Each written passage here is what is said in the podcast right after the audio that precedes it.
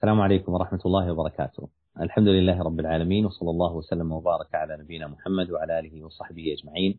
أما بعد فيسرني ويشرفني أن أجتمع وإياكم في هذه الليلة المباركة ليلة الثلاثاء الواحد والعشرين من شهر الله المحرم لعام خمس وأربعين وأربعمائة وألف هجرة النبي صلى الله عليه وسلم الموافق لليلة الثامن من الشهر الثامن لعام ثلاث وعشرين وبعد الألفين.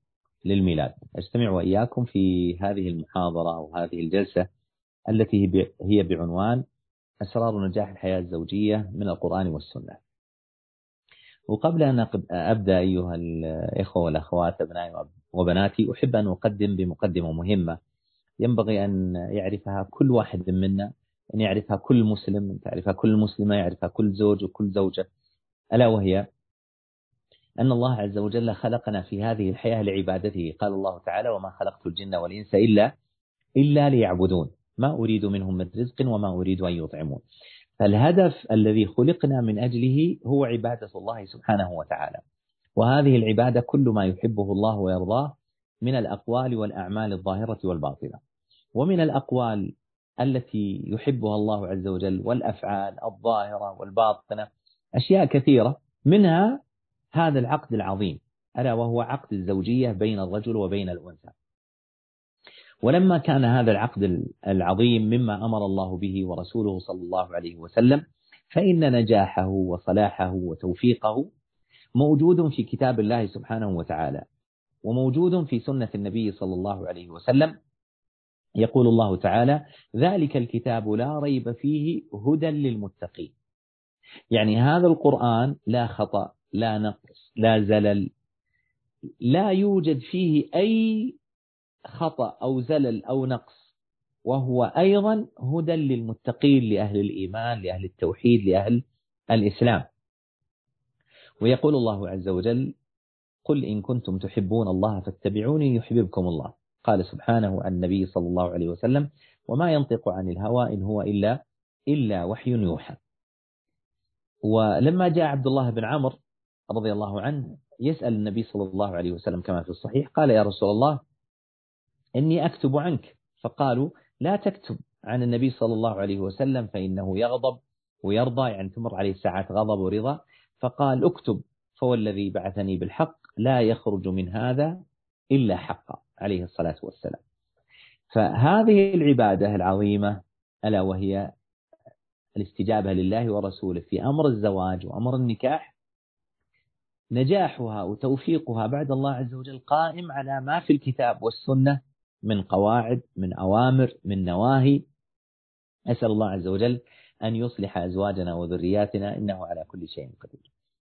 آه هذه المحاضرة إخواني وأخواتي أبنائي وبناتي متعلقة بأسرار نجاح الحياة الزوجية في القرآن والسنة. فلذلك آه لن نأتي بشيء يعني مثل ما يقال جديد أو محدث إنما سنأتي بالقواعد من كتاب الله وسنة النبي صلى الله عليه وسلم. يعني هذه القواعد كما سترون إخواني أخواتي إما آية وإما حديث وإما آية وحديث من كتاب الله ومن سنة النبي صلى الله عليه وسلم. وأصدقكم أيها الإخوة والأخوات أبنائي وبناتي عفوا أن الوقت لن يسعنا أن نمر على كل القواعد الموجودة في القرآن والسنة.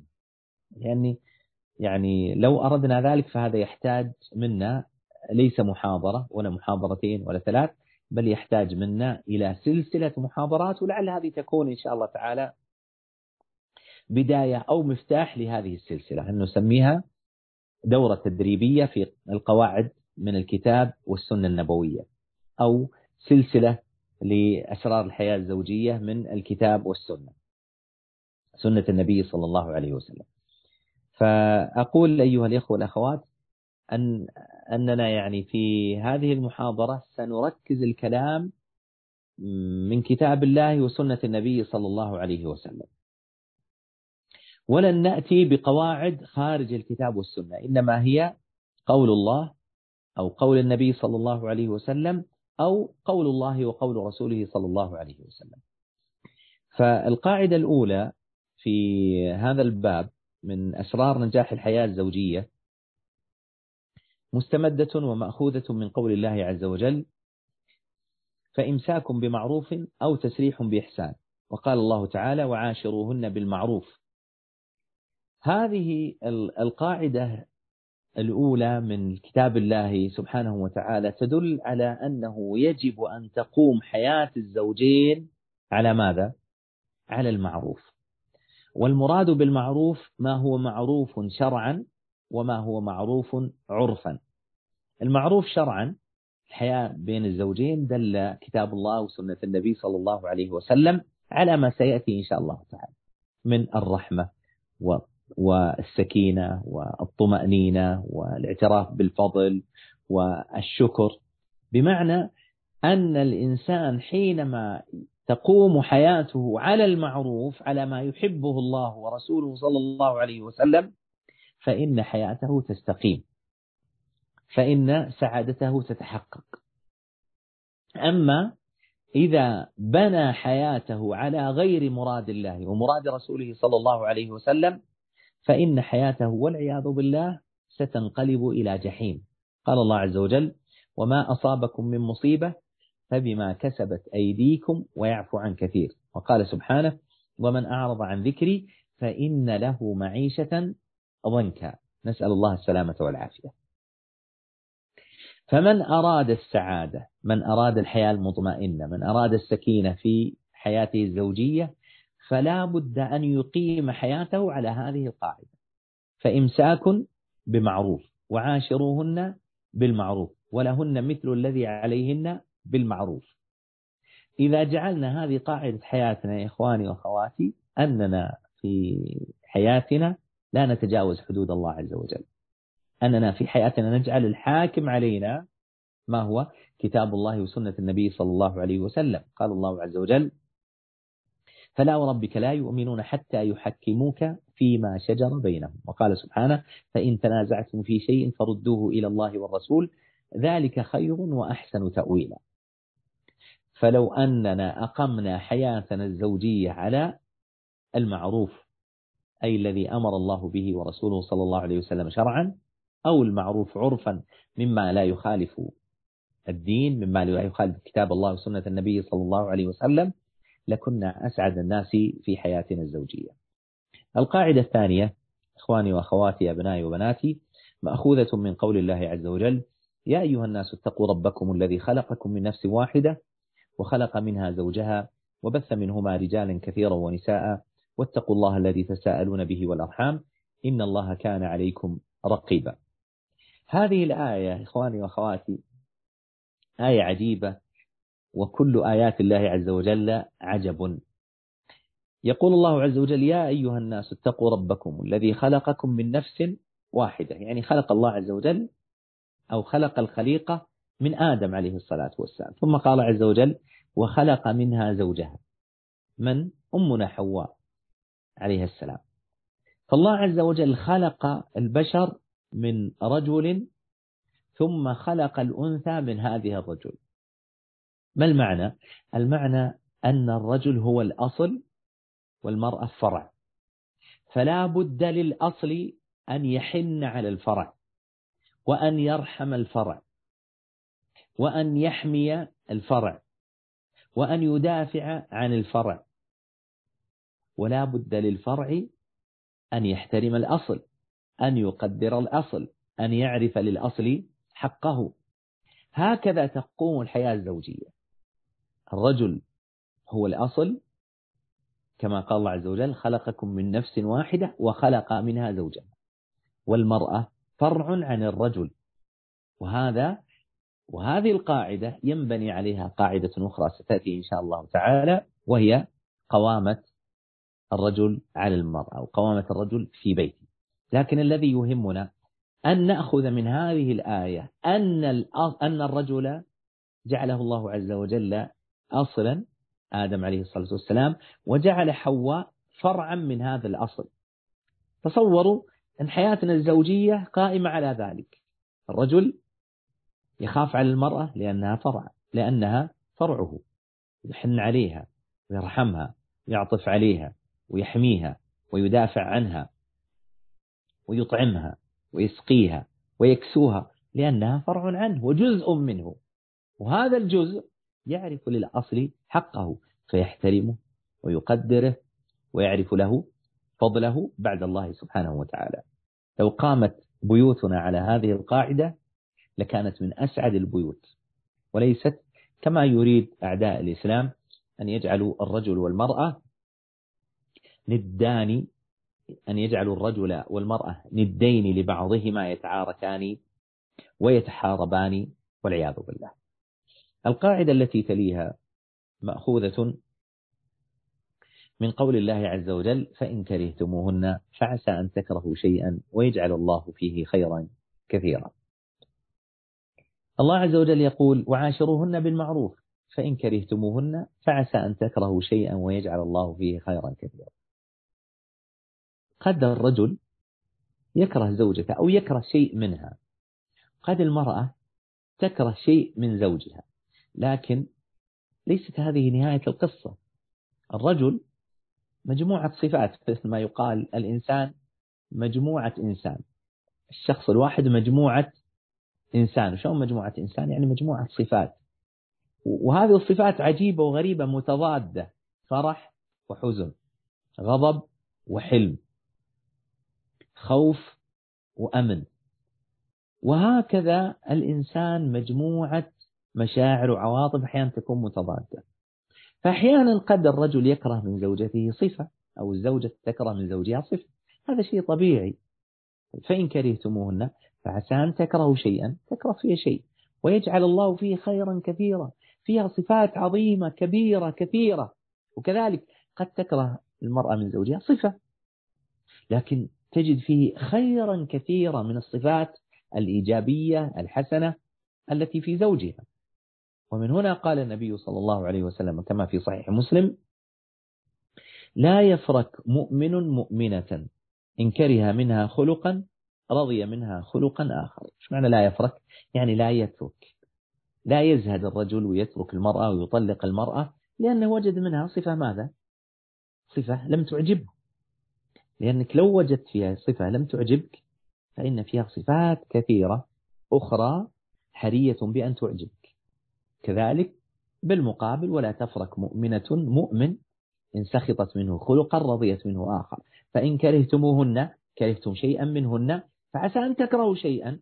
هذه الصفة ويجعل الله فيه خيرا كثيرا صفات كثيرة عظيمة.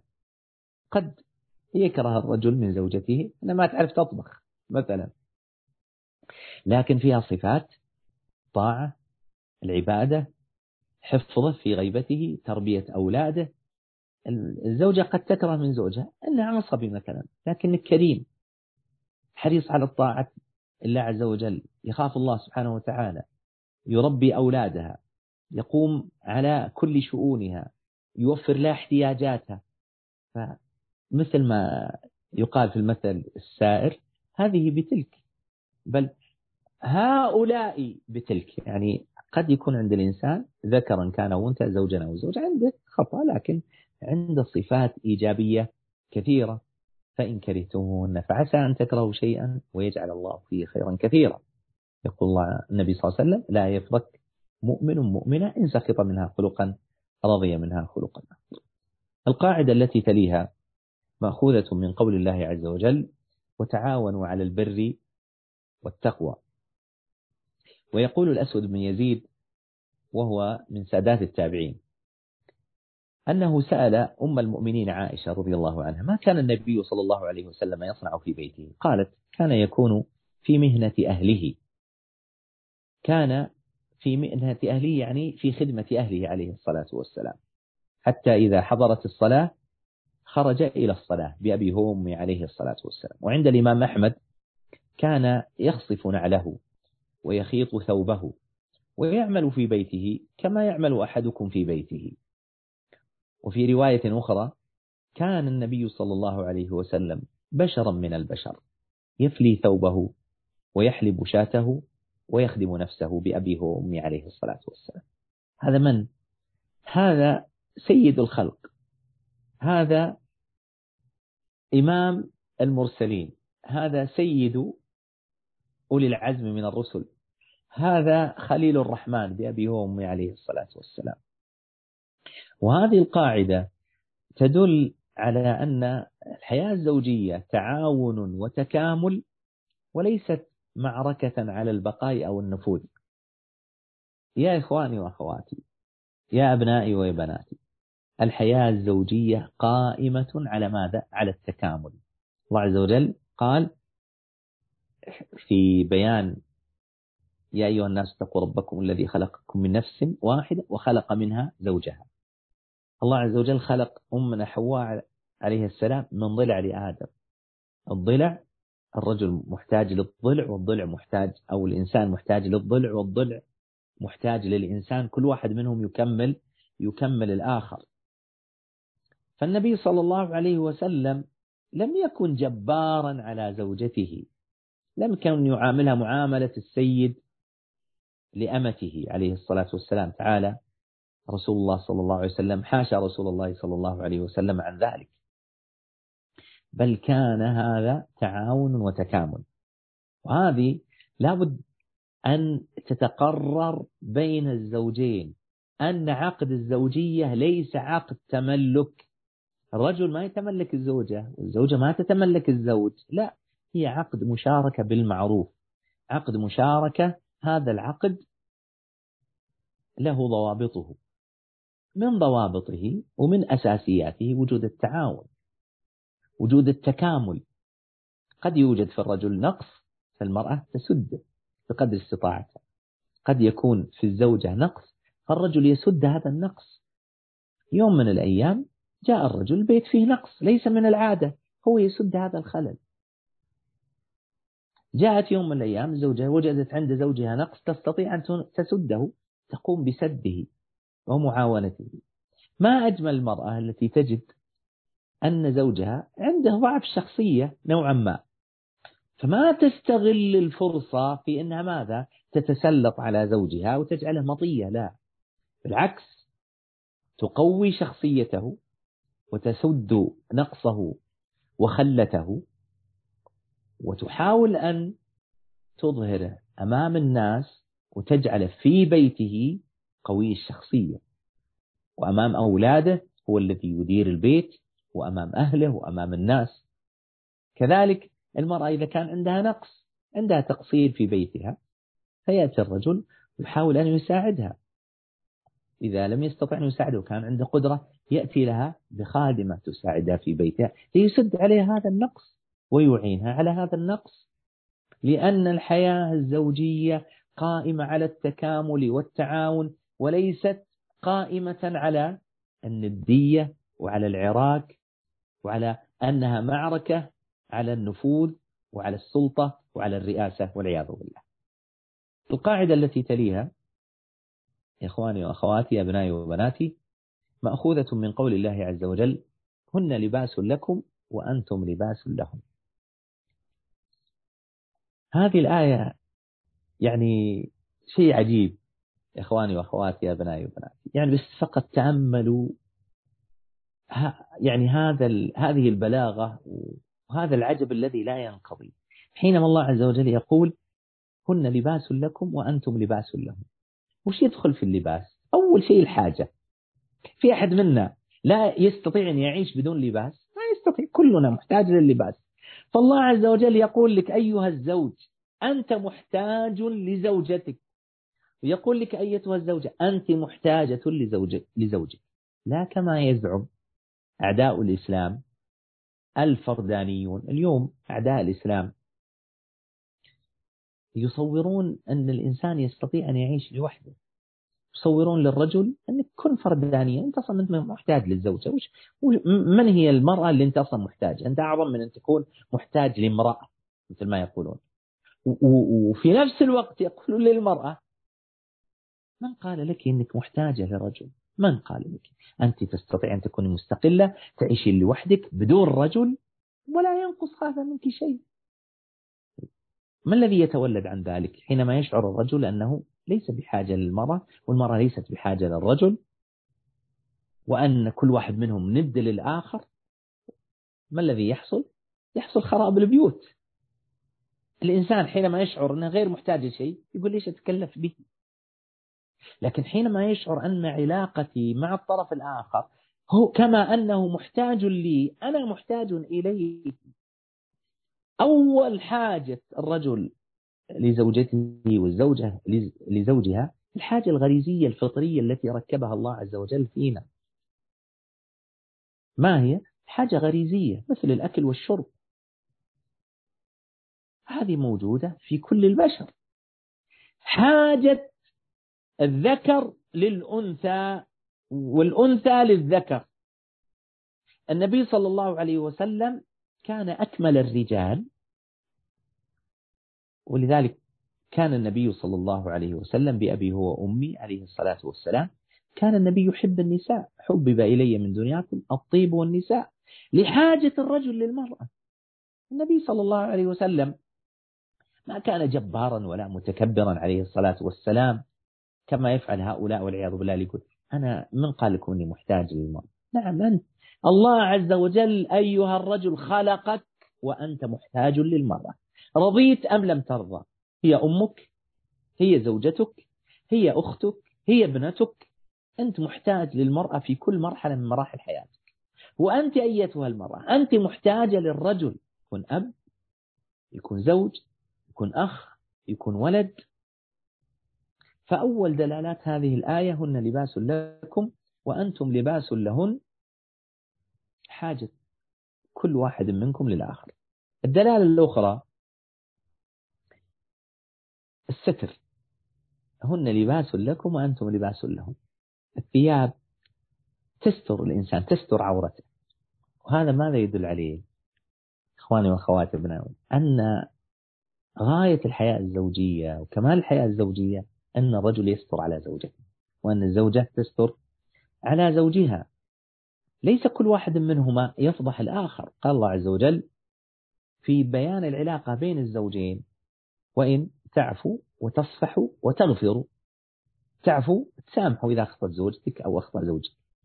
وإن تعفوا وتصفحوا الصفح مأخوذ من صفحة العنق إذا التفت الإنسان كأنه ما يرى الخطأ. يعني أخطأت الزوجة ما كأن الشاف خطأها. أخطأ الزوج التفت كأنها ما رأت أنه أخطأ. هذا يسمى الصفح التغافل. وإن تعفوا وتصفحوا وتغفروا المغفرة يعني الستر. اللباس يستر عورتنا. ينبغي للزوج أن يستر على زوجته. وأن الزوجة تستر على زوجها. فلا يظهر الزوج إلا حسنات زوجته. ولا تظهر الزوجة إلا حسنات زوجها. كل واحد منهما يستر يستر الآخر. من دلالات هذه الآية العظيمة في قول الله عز وجل هن لباس لكم وأنتم لباس لهن. الوقاية. اللباس يقي الإنسان من حر الصيف وبرد الشتاء. فكذلك ينبغي أن يكون كل واحد منهم للآخر. كل رجل كل زوج لزوجته وكل زوجة لزوجها. أن تحميه أن تقيه وهو يحميها ويقيها. يحميها من الحاجة لغير لغيره بعد الله سبحانه وتعالى. فيكفيها مؤنة الطعام الشراب اللباس السكن حاجاتها الشخصية حاجاتها الغريزية. يحميها من من يريد الاعتداء عليها. يحميها ممن يريد أن يتكلم في عرضها. يحميها ممن يريد أن يغتابها. وهكذا الزوجة كذلك تحمي زوجها ولا ترضى لزوجها أن يمس. هن لباس لكم وأنتم لباس لهم. من دلالات هذه الآية العظيمة؟ الزينة. الثوب حاجة وستر ووقاية وزينة. الرجل ينبغي أن يتزين بزوجته يعني يذكر عنها محاسنها. مثل ما كان النبي صلى الله عليه وسلم يذكر محاسن زوجاته بأبي وأمي عليه الصلاة والسلام فيتزين بهذا اللباس. وكذلك الزوجة تستر زوجها وتظهر محاسنه ليكون زينا في عيون الناس وتتزين بلباسه. هل أحد منا يرضى أنه يلبس لباس قبيح ووسخ؟ الجواب لا. وإنما يحب أن يكون لباسه زينة. خذوا زينتكم عند كل مسجد. زينتكم يعني لباسكم. فالرجل ينبغي أن أن يزين زوجته بالثناء والمدح بأبي وأمي عليه الصلاة والسلام. وكذلك الزوجة تزين أو تتزين بجمال زوجها بجمال أخلاقه وخصاله والحديث مع الناس عن ذلك. القاعدة التي تليها مأخوذة من قول الله سبحانه وتعالى الرجال قوامون على النساء بما فضل الله بعضهم على بعض وبما أنفقوا من أموالهم. فالصالحات قانتات. هذه الآية في كتاب الله سبحانه وتعالى متلوة منذ أن أنزلها الله عز وجل وستظل متلوة إلى قيام الساعة. الرجال قوامون على النساء. ما معنى قوامون على النساء؟ كثير من الناس يفهمون الفهم القوامة فهما خاطئا.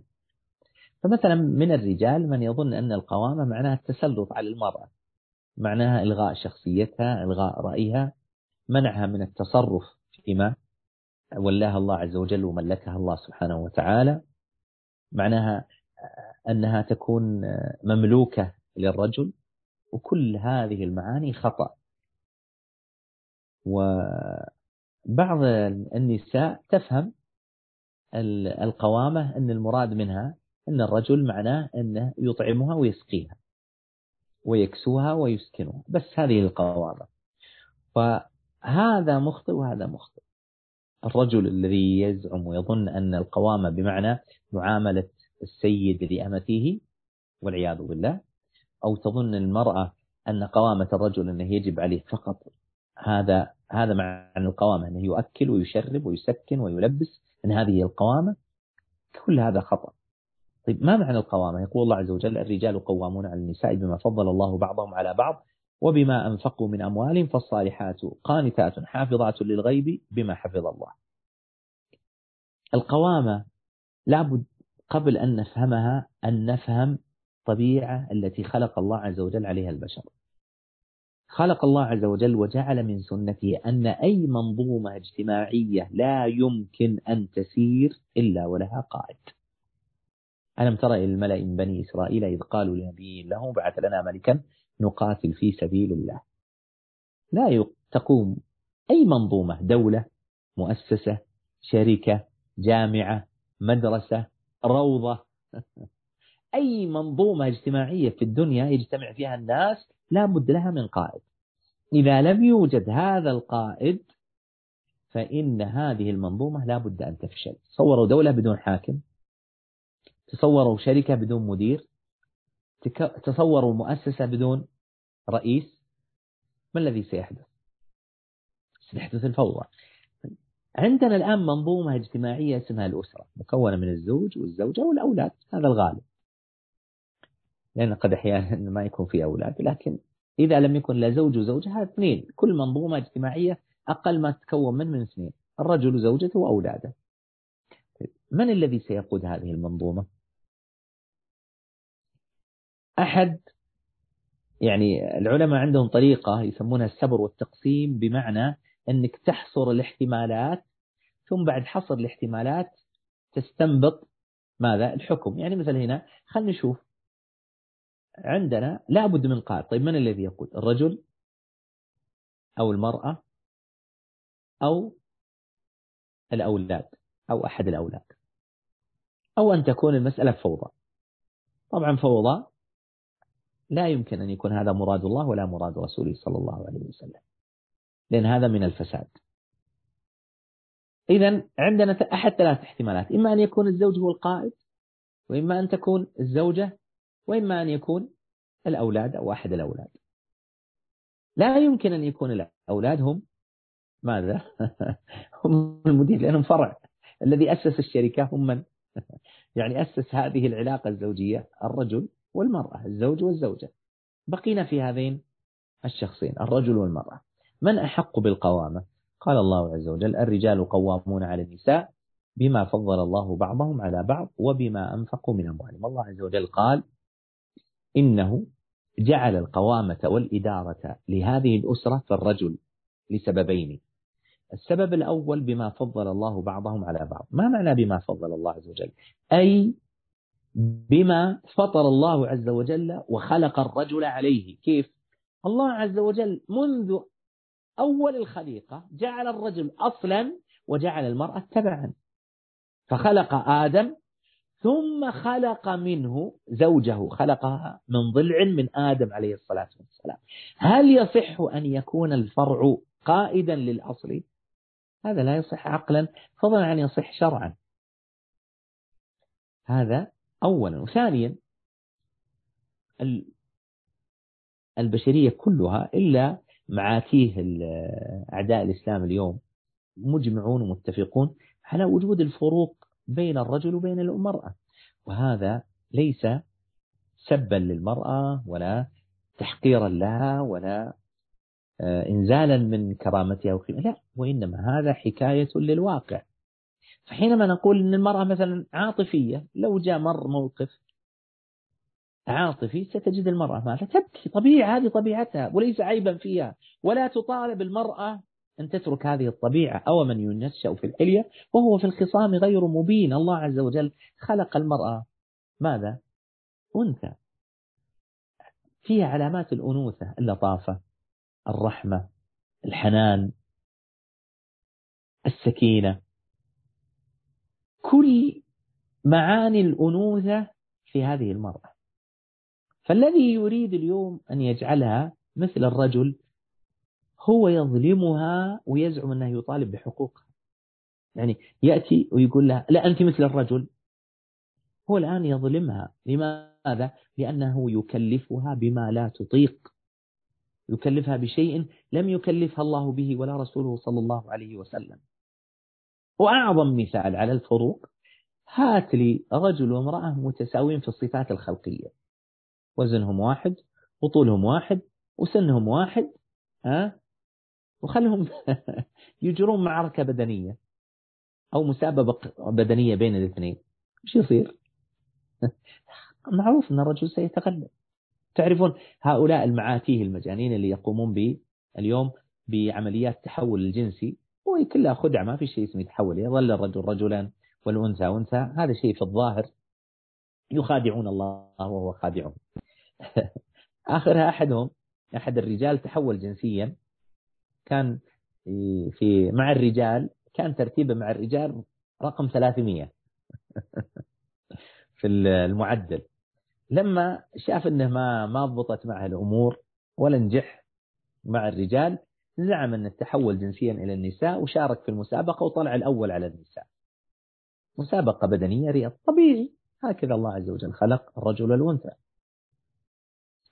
فحتى اليوم من وجد في شيء من العقل منهم يقول هم معقولة الآن نظلم أنتم تقولون طالبوا بحقوق المرأة الآن نظلم المرأة. كل هؤلاء الرجال اللي يرغبون في الفوز ويرغبون في الأموال والميداليات سيتحولون إلى نساء ليفوزوا بإيش؟ ليفوزوا بهذه المسابقات. إذا لا يختلف عاقل أن الله عز وجل ميز الرجل عن المرأة بقدرات ليست في المرأة. قدرات جسمية قدرات نفسية تختلف عن المرأة. قال الله عز وجل الرجال قوامون على النساء بما فضل الله به بعضهم على بعض. ثم قال وبما أنفقوا من أموالهم. في الإسلام الله عز وجل جعل القوام للرجل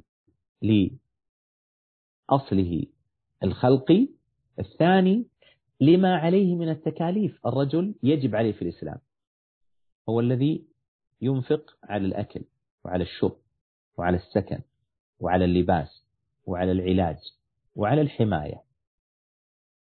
تصوروا المرأة يجب على الرجل أن يلبي لها كل احتياجات المطعم والمشرب والملبس والمسكن والحماية والعلاج. طيب هذا الشخص الذي جعل الله عز وجل فيه هذه الصفات وعليه هذه الواجبات ألا يستحق أن يكون هو المدير؟ هذا حتى موجود عند البشر. لو شخص أسس شركة وكان هو الأصل وكان هو صاحب رأس المال وهو الذي فعل كل ما يتعلق بالشركة من المال المبنى يدفع الفواتير ويدفع الأموال للموظفين من يكون هو سيكون المدير وهو المؤسس وهو الرئيس. فما لهم لا يقبلون هذا في نطاق الأسرة لأن أعداء الإسلام يريدون أن يهدموا أسرة الإسلام لأن قوة المسلمين مبنية على أسس كثيرة من أهمها الأسرة المسلمة. ولا تقوم الأسرة المسلمة إلا على هذا الأصل. الرجال قوامون على النساء بما فضل الله به بعضهم على بعض وبما أنفقوا بما فضل الله بعضهم على بعض وبما أنفقوا من أموالهم ثم قال الله عز وجل فالصالحات قانتات. حافظات للغيب بما حفظ الله. تدرون وش معنى؟ الله عز وجل يقول الزوجة الصالحة من هي؟ القانتة. القانتة هنا وش المراد بها؟ التي تطيع زوجها.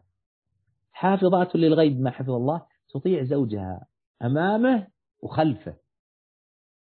وتقوم بواجبه أمامه وخلفه. بهذا بهذا تقوم الحياة الزوجية وتكون سعيدة بإذن الله تعالى. القواعد يا إخواني وأخواتي كثيرة. بما أن بقي من الوقت ما يقارب من ربع ساعة يعني أختم بقاعدة من يعني سأمر على لكن سأختار ما أرى أنه يعني أهم هذه القواعد ولعل الله عز وجل ييسر لقاء آخر نذكر القواعد الأخرى. القاعدة التي أختم بها قول مأخوذة من قول الله سبحانه وتعالى فمن اتبع هدايا فلا يضل ولا يشقى. الحياة الزوجية مثل أي منظومة اجتماعية في الحياة الدنيا لابد يكون لها قواعد. هذه القواعد لا يمكن أن تكون تؤدي إلى السعادة إلا إذا كانت على مراد الله ومراد رسوله صلى الله عليه وسلم. فمن اتبع هدايا فلا يضل ولا يشقى. تريد السعادة اعلم أن السعادة في طاعة الله. من عمل صالحا من ذكر أو أنثى وهو مؤمن فلنحيينه حياة طيبة. والله أيها الزوج وأيتها الزوجة لن تحصلوا الحياة الطيبة إلا بقدر إرضاء الله عز وجل وبقدر رضا الله سبحانه وتعالى عنكم. من عمل صالحا من ذكر أو أنثى وهو مؤمن فلنحيينه حياة طيبة. ألا بذكر الله تطمئن القلوب. ويا قوم استغفروا ربكم ثم توبوا إليه يرسل السماء عليكم مدرارا ويزدكم قوة إلى قوتكم. فقلت استغفروا ربكم إنه كان غفارا يرسل السماء عليكم مدرارا ويمددكم بأموال وبنين ويجعل لكم جنات ويجعل لكم أنهارا. وبالمقابل يقول النبي صلى الله عليه وسلم فيما رواه البخاري معلقا من حديث ابن عمر وجعل الذل والصغار على من خالف أمري. ترى يا إخواني وأخواتي يعني لو أردنا أن نلخص كل هالقواعد التي ذكرتها والتي لو لم أذكرها لو أردت أن ألخصها ألخصها في هذه القاعدة. ألا وهي فمن اتبع هداي فلا يضل ولا يشقى. من اتبع أمر الله وأمر النبي صلى الله عليه وسلم والله لن يحصل إلا السعادة لن يحصل إلا الهداية والاستقامة. لن يحصل إلا الرضا والسكينة والطمأنينة. أسأل الله عز وجل أن يهب لنا من أزواجنا وذرياتنا قرة أعين وأن يجعلنا للمتقين إماما. وأسأله سبحانه وتعالى أن يصلحنا وأن يصلح أزواجنا وذرياتنا إنه على كل شيء قدير. وأسأله سبحانه وتعالى ألا يكلنا في ذلك إلى أنفسنا طرفة عين ولا أقل من ذلك إنه على كل شيء قدير.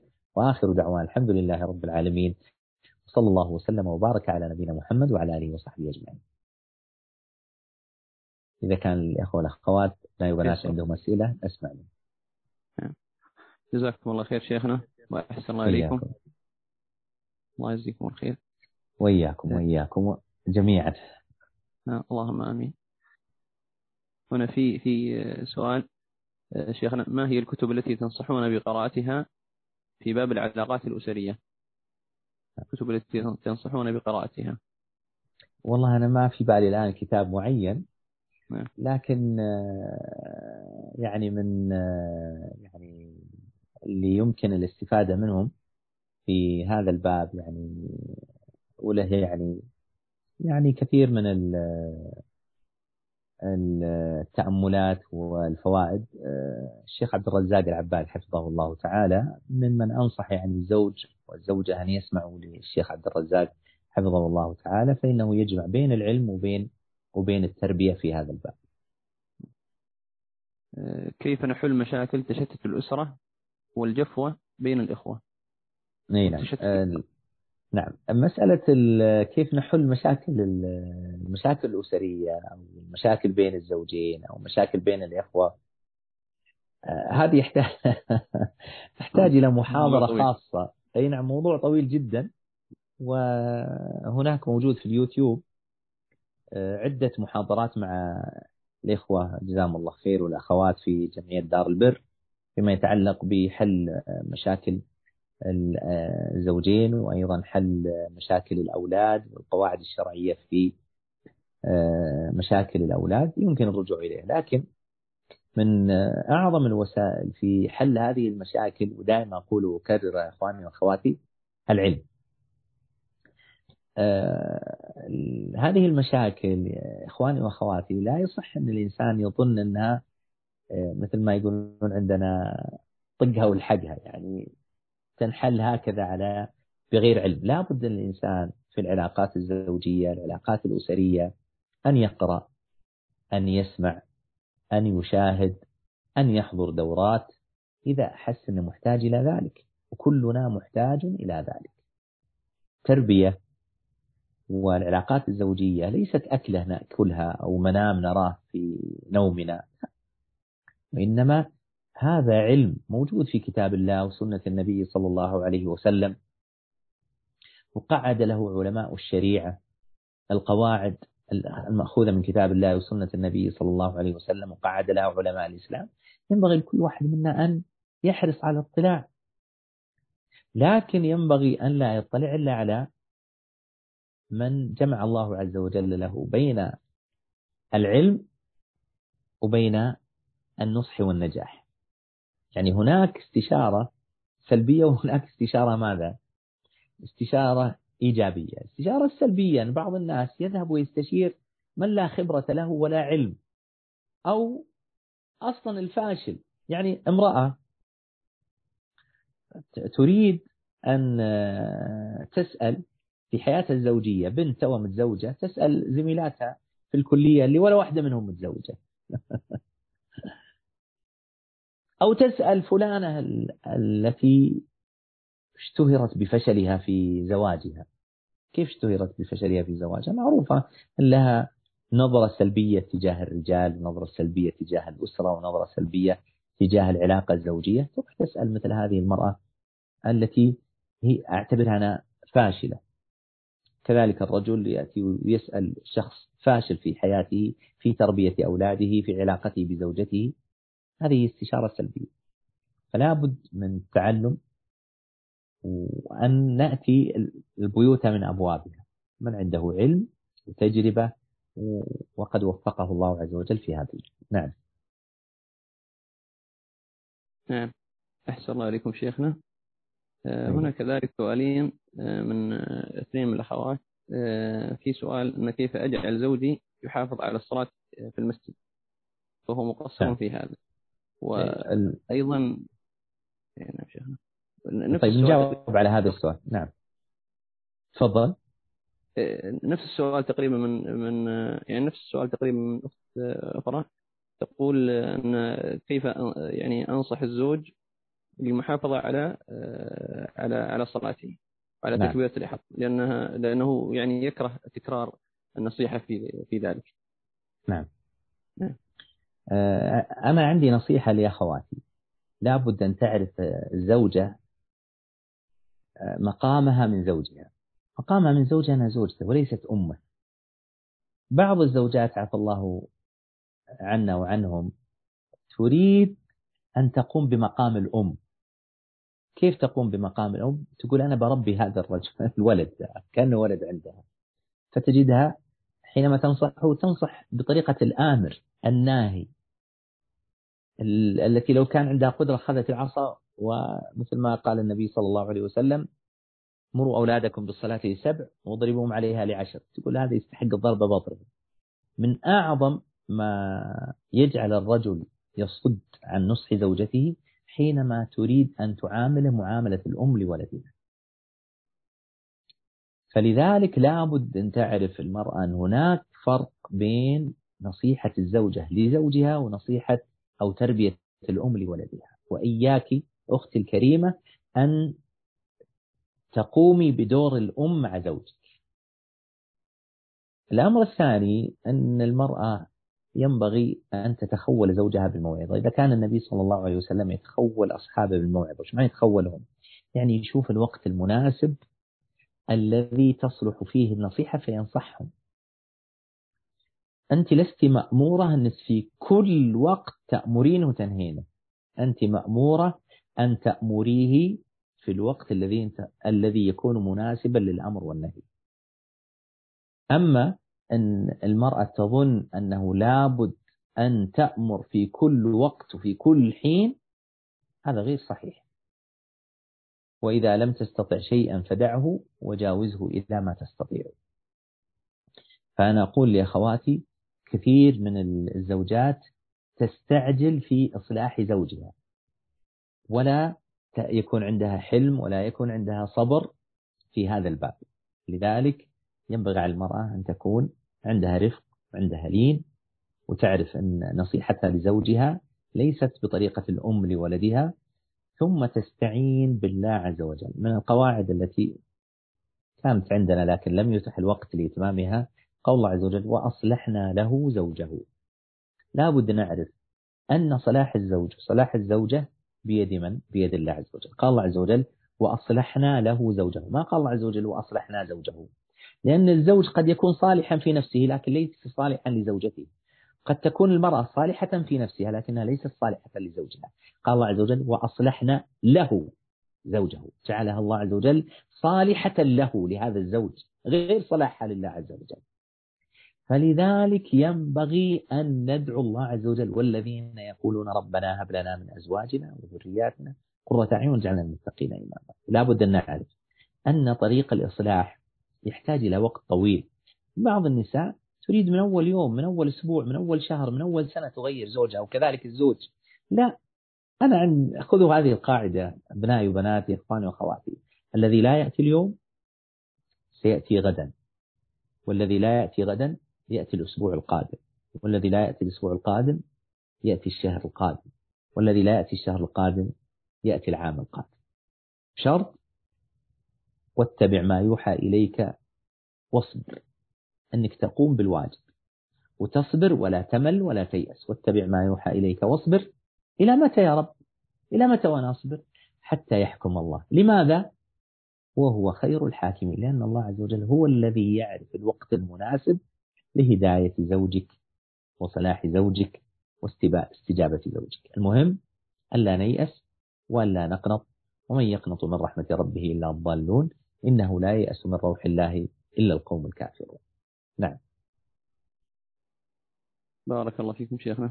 فيكم بارك. آه، هنا كذلك سؤال آه، من أحد لعل, لعل السؤال الأخير حتى نختم إن شاء الله. تعالى بإذن الله. الله يجزيكم الخير.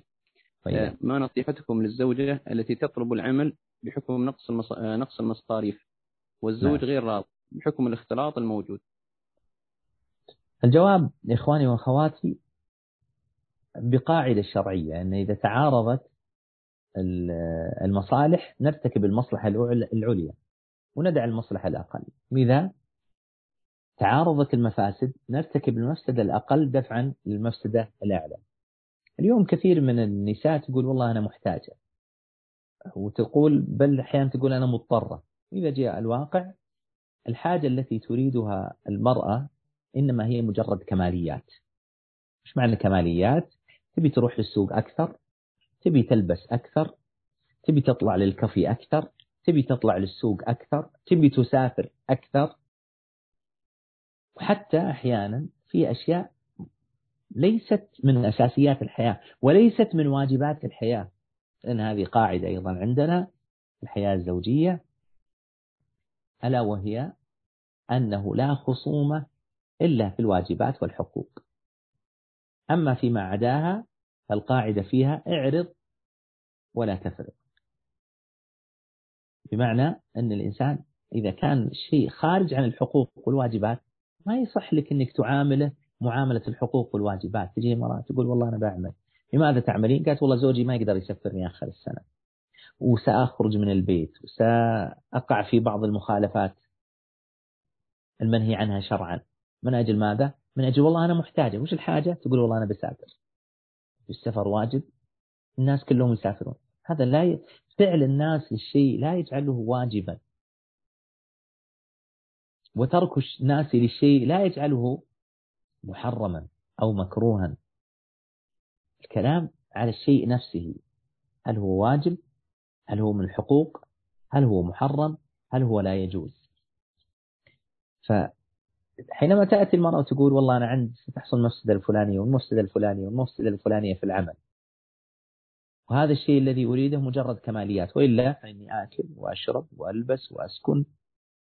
وزيادة على ذلك أروح لأهلي وأجي وفي السنة ممكن يطلعنا مرة أو مرتين وأحيانا في خلال الأسبوع نطلع نروح المطعم. يعني هذا في غالب كثير من الناس هذا موجود. وحتى لو لم يكن موجودا الحد الكافي القدر الكافي موجود ولله الحمد والمنة.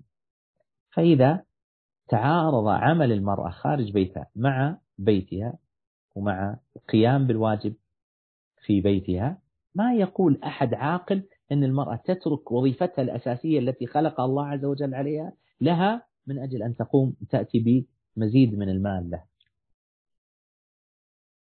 والذي يخالف سنة الله الكونية والشرعية. فأبشره بقول الله عز وجل ومن أعرض عن ذكري فإن له معيشة ضنكا. فمن اتبع هداي فلا يضل ولا يشقى. إذا الذي لا يتبع هدى الله سيضل وسيشقى في هذه الحياة. طبعا كثير من الناس ما الذي يغرهم؟ يغرهم المتعة يعني الاستمتاع.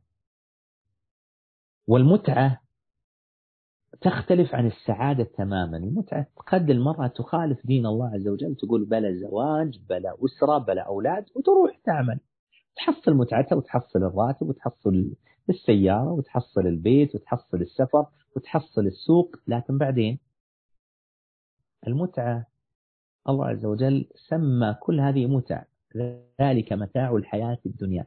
المتاع هو الشيء القليل الذي يحتاجه الإنسان أو يتمتع به الإنسان في سفره ثم بعد ذلك ينتهي أو يفارقه الإنسان. هذه المتع كل هذه التي تركت ما أمر الله به ورسوله من أجل هذه المتعة سيأتي اليوم الذي لا تحس بهذه المتعة. لماذا؟